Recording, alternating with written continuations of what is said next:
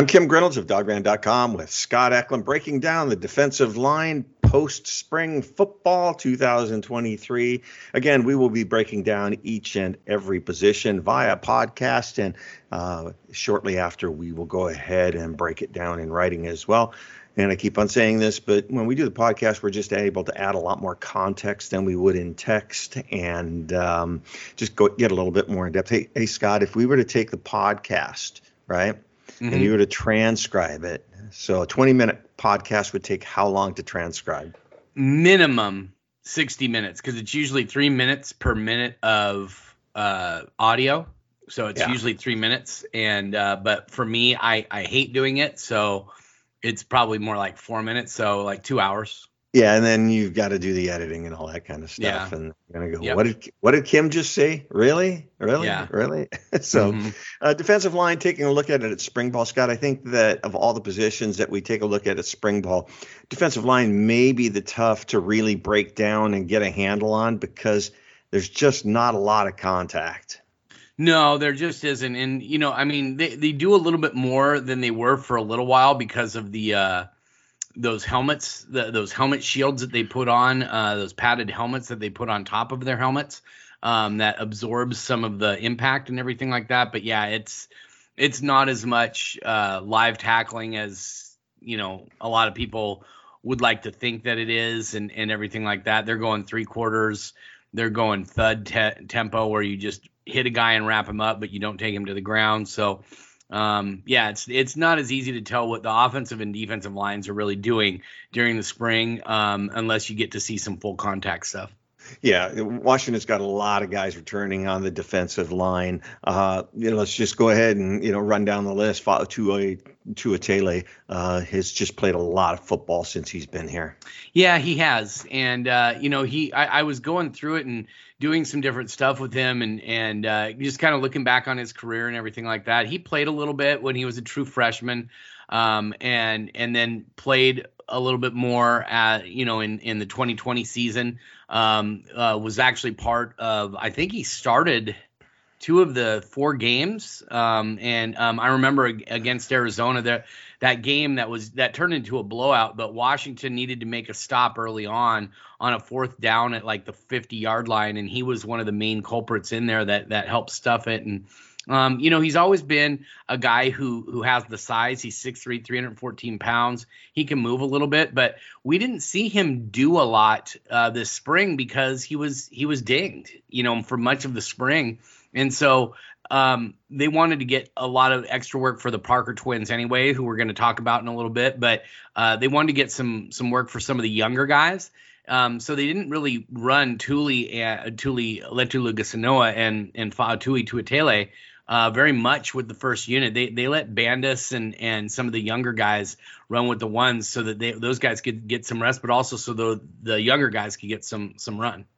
Yeah, it adds that uh, needed bulk up front at yep. 314 pounds, and you pair him with Tuli. It's always funny because when people aren't familiar with the team, try to pronounce Tuli, they mm-hmm. just finally just say Tuli. It's Tuli Letuligasenoa. Yeah. So and he's 300 he's 6'1 300 pounds a little over 300 pounds but mm-hmm. had a really good year and i think teaming him with uh, uh, Tuitele, that could be a pretty good pairing up front. And they've also got the depth to rotate in there, but expecting big things from Tuli this year. Oh yeah, I think so. He's finally fully healthy. You know, he's he's able to run around. He's he's dealt with some leg injuries ever since high school, really, and and that was one of the reasons why he was a a borderline five star guy, if I remember correctly, coming out of high school. And um, you know, one of the reasons why a lot of schools backed off of him just a little bit, not totally, but uh, was because he he had some leg injuries and he just didn't live up to the the potential as a senior. And a lot of people saw that and was like, eh, maybe he's topped out. At 6'1, 302 pounds, he's kind of a spark plug, but he is so quick and he disengages really well and, and he can get after the quarterback a little bit. And I think the coaches really like what they've seen out of him. Uh, Coach Inoke Breckterfield, you know, he's he's done a lot with him and, showing him how to do different things. He's a guy who actually could have left early this year, but decided to come back. Um, I think he would have found a place because the NFL is always looking for guys who can stuff the run, and that's one thing that uh, Tuli does. And um, you know, I, I, and the fact that he can get a little pass rush too, I, I think that just increases his value. So uh, could have left early, but decided to come back and run it back one more time. And and I think his leadership, along with Tuitele, and then uh, Jacob Bandes and and Ale, I think you're going to see um, a very experienced defensive line up front, and then they've got those young guys too. MJ Ale, uh, former offensive lineman out yeah. of um, down at Tacoma, down out of Fife. Fife Fife High School. Uh, shout out to Caleb McGarry. But mm-hmm. uh, uh, MJ has really transformed his body where he was just a large human and uh, he doesn't have a gut anymore. He's really no, trimmed down, 6'6, 331 pounds, and he's not sloppy like he was when he was playing offensive line at about 360. Credit to Ron, uh, strength and conditioning coach Ron McKeefery, but he looks like a different guy. Yeah, he does. And, and he, I thought in the, because they, they were very, uh, judicious in how they used him and do, did different things with him, letting him get some reps because he's still trying to get reps at defensive line. He's only had a year's worth of reps there, um, so they're trying to get him as many reps as possible. But they also don't want to wear him down. They want to make sure that he's a, he's a guy who's 100% and ready to go. Uh, for the start of the season. And so, um, you know, they, they used him judiciously, but man, when, when he's in there, he's just a space eater. He's, he, he doesn't do a lot in the pass rush, but when it comes to clogging clogging up the uh, running lanes and things like that. That's what they ask him to do. And and when he's in there, the the defense looks a lot different. Um, part of that's because they're playing three defensive linemen when he's in there. So um, you know he isn't in there a lot by himself. Uh, or, or you know, with one other guy, he's in there with two other guys, and the whole point of that is to be real strong against the run. The one guy I have a tough time wrapping my head around. He seems to make splash plays once in a while, but just not real big. Has played, you know, uh, has played a fair amount of football on the defensive line. Is Voi Tunuufi. Yeah, and and he's a guy who will rotate out and do some edge stuff because uh, you know, eh, but he he's mainly been on the defensive line, and he's a guy who um, is kind of a pass rush specialist as an inside guy. So they'll bring him in on, let's say it's third and seven or longer, and they know that the that the opposing team's going to pass it, he'll be in as kind of even over the nose or as a three tech and and rush the quarterback, and he always does really well. He's one that got that pressure on uh, on uh, the quarterback from uh, Arizona that that uh, you know caused a sack and and then it was like it ended up being like fourth and 17 or something like that after a sack and and uh, he's an explosive guy off the edge he isn't going to wow you with his size or anything like that he's just got a great motor gets after you. He can he can uh, really bend the edge at times. Um, but you know he's going to rotate all over that defensive line, and he's going to be more of your your third down specialist kind of pass rusher from the inside listed at 6'1 249 so again you, you yeah. know when you're talking about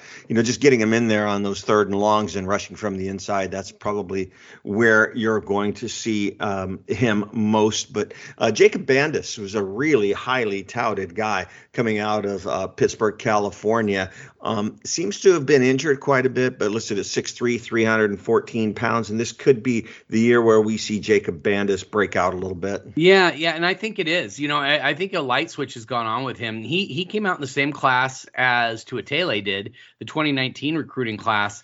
And um, he was a guy that, like you said, Kim was very highly touted. He's out of Pittsburgh High School in California. And, um, had offers from all over. I mean, it, basically a who's who of top 25 schools.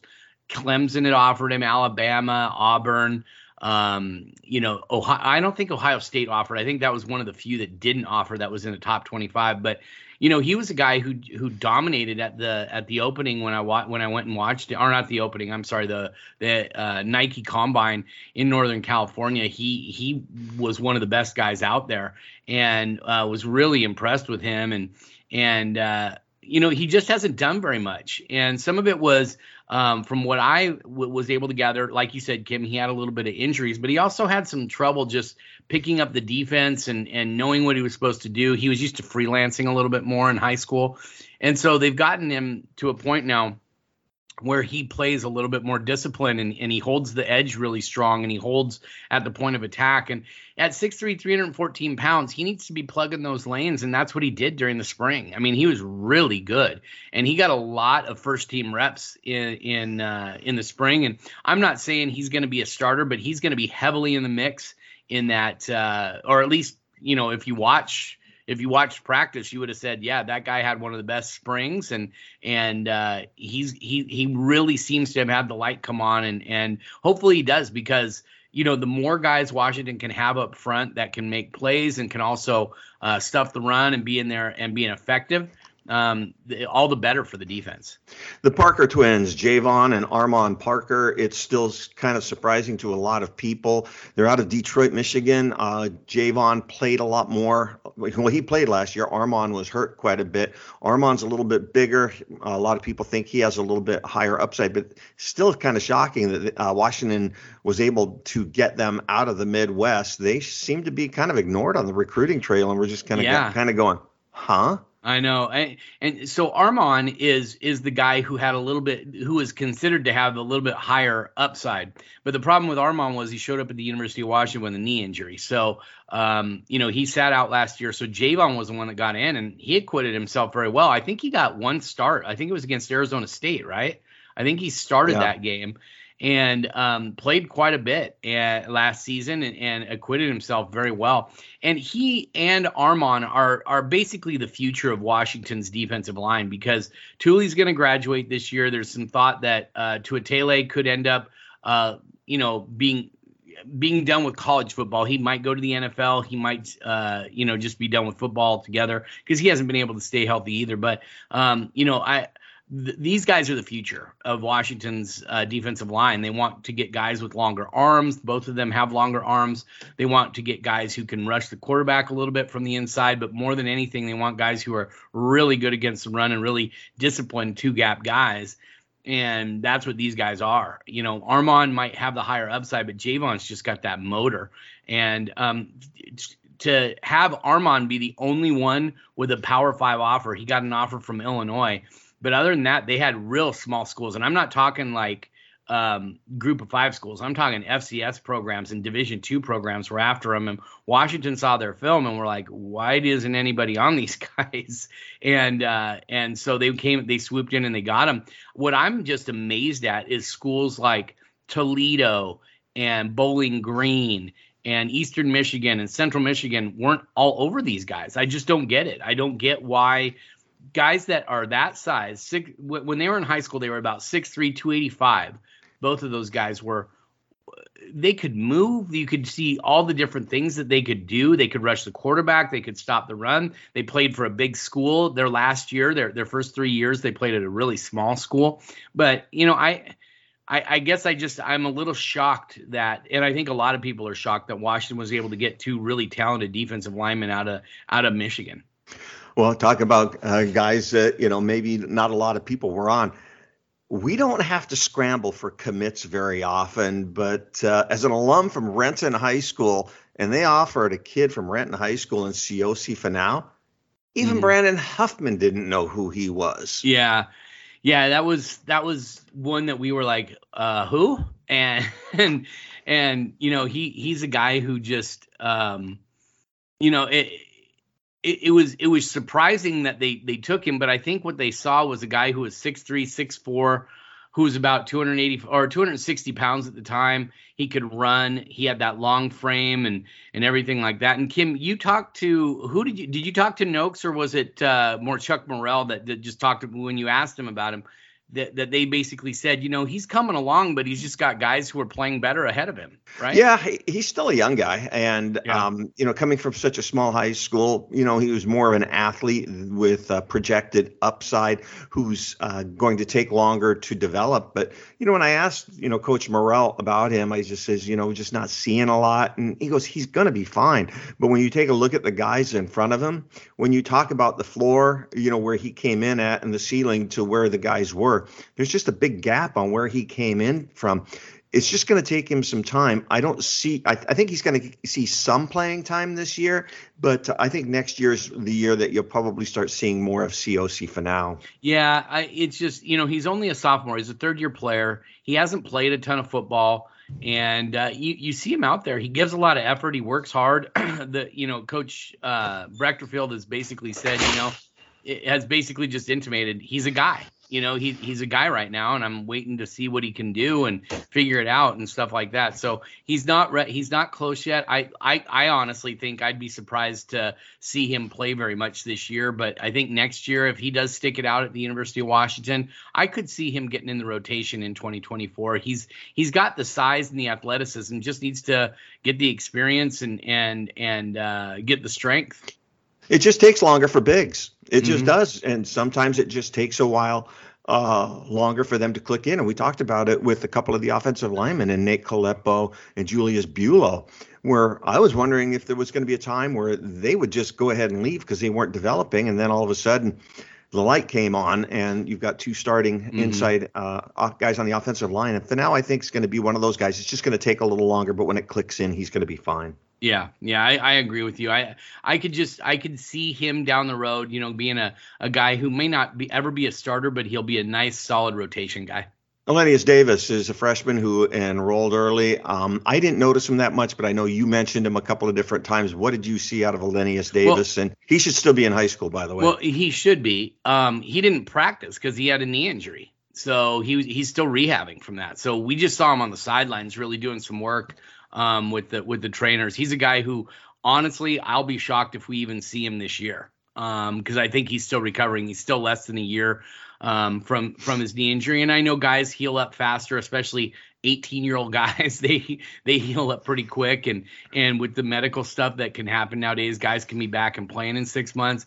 But Washington doesn't need him this year, and that's the nice thing about where they're at as far as depth. He's a guy, he's 6'2, 319 pounds. I think they'd rather have him around like 310, 305, 310. Uh, he can move. He's from Minnesota. When was the last time Washington got a kid from Minnesota? I mean, it's it's been a long time, Kim. If if it's even happened, I mean, yeah, yeah, and you know, I mean, he's he's just a he's a he's a guy who comes out of an area that Washington doesn't recruit very much, but uh, just bonded with uh, Coach Breckterfield and and uh, and and felt really strongly about the Washington football program. Felt that it met everything that he was looking for. He had offers from Minnesota and he had offers from Illinois. Lots of Big Ten schools were after him.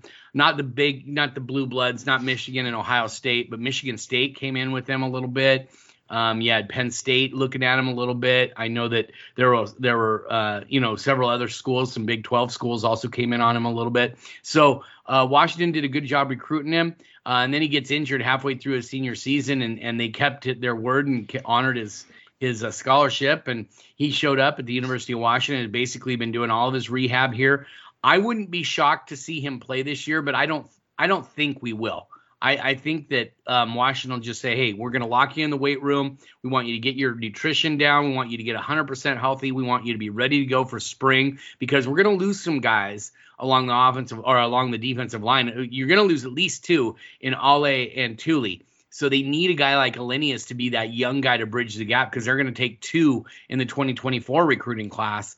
And so he needs to help bridge that gap between the Parkers – and and the 2024 guys. And and I think he'll he'll do a really good job with that. He's probably more of a nose tackle at, at his size and his bulk and everything like that, but he's got some athleticism and he can do some damage against the pass as well. So, guy to keep an eye on down the road, but right now I don't think you're going to see very much of him this year. Bradley McGannon uh, is a sophomore out of Yelm, Washington. He's a walk-on. He wears number 97.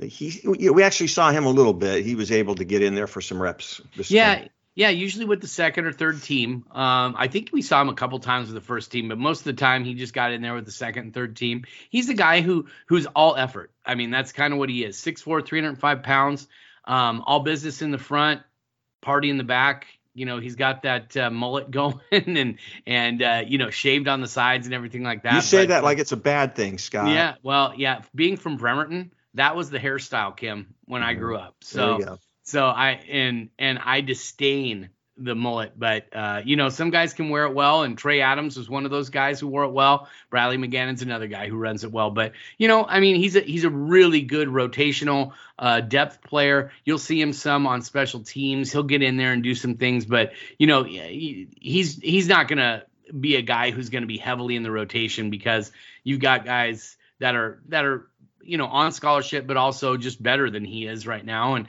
he's a guy who who know I think he knows his role. His role is as a scout team guy. His role is to be in there and and uh, get get some work for those uh, scholarship offensive linemen and, and work against them and and and to be there as a rotation guy when he's needed. Alenius Davis was the only uh, defensive lineman in the 23 class, but taking a look forward to the 24 class, how many do you expect them to bring in for the interior defensive line? Yeah, well, I've already mentioned that that you know I thought they'd take two in this class, and Washington is on a handful of guys that that uh, they really really like. One one is probably I think he's the number one guy in the West, um, regardless of position, and that's Jericho Johnson out of Armijo uh, in, in Fairfield, California. 6'4, 300 pounds, uh, can run, can do basically everything you want to do. And he's got that length that Washington's looking for along the defensive line. They also got they also are in on a guy by the name of Dominic Kirks. Now he's being recruited as a edge, but he's got that frame 6'5, 250 pounds, 260 pounds, and he could eventually grow into a defensive lineman. And then uh, DeAndre Cook is another one. They're recruiting this guy also as a defensive end edge guy. But uh, DeAndre Cook, 6'3, 260 pounds. I could see him easily 6'3, 290 and playing inside as a three tech. He's he's really good off the edge though. Um, he's from uh, Washington D.C. And when was the last time Washington was on a kid from Washington D.C. and had a legit shot? Well, they have a legit shot with DeAndre Cook. The problem is Clemson is after him now very hard. Um, South Carolina is after him very hard. Georgia has actually started to recruit him. So this is a guy who's seen his recruiting blow up. One last guy to mention is a guy by the name of Omar Khan. He's 6'2 and a half, 270. He's out of uh, Bridgeland, uh, Texas, or out of Bridgeland High School down in Cypress, Texas. He's been up for a visit he's kind of a different cat. You know, he's he's a he's just a little bit different dude when you talk to him, and his priorities are all about school and and finding a school that that has good football and academics. Washington is one of those schools. He's he's already scheduled a visit for uh, Cal for an official visit. Washington is going to get an official visit. I'm pretty sure. Uh, we'll see how that goes. Um, but yeah, and, and, by the way, they will get a visit, an official visit out of Jericho Johnson, Dominic Kirks, and DeAndre Cook. I, I think those are the kind of the top four defensive line prospects, but a couple of those guys are swing guys who could play, end up playing some edge as well. That wraps up you know, the defense. No, one, one, more thing, Kim. I'm okay. sorry, I, I, meant to mention this earlier. Anthony James is a kid who came in early, also um, from the 2023 class. He's he was recruited as an edge but with his frame, Kim, you saw him this spring. Yeah, he's he, with his, he's, he's a dude. You just look over. That's a yeah, dude. But, but just, with, with his frame, you can totally see him growing in. You know, putting on. He's he's 265 pounds right now. He'll and, be two, and he'll be 290 before you know it. I think so. I, I think he'll be at least in the 280s. And if that's the case, can he still play on the edge, or is he going to be better putting his hand in the ground and maybe playing as a five tech, seven tech? You or know, both. where he can or both. Yeah, he could play almost anywhere. Four eye could do a lot of those different things, and so that's a guy. He might. He's not going to be in the defensive line rotation for a year or two, but I think if as he grows, as he gets in the weight program, because I mean, Kim, you saw his arms and his legs. He looks like a basketball player. Yeah, he's and, bigger. And he's going to get a lot bigger now that he's in a real weight program and and everything like that. I I can easily see him growing into a defensive lineman down the road. So that's another name just to keep in the back of your head for for the future. We'll be breaking down each and every position post spring football on podcast. We'll have the written articles out shortly. And uh, if you're looking for the past ones, just go to the forums and look for uh, the Dawgman Radio archives. Lots of good stuff in there. So for all of us at dawgman.com, I'm Kim Grinolds along with Scott Eklund. Go Dogs.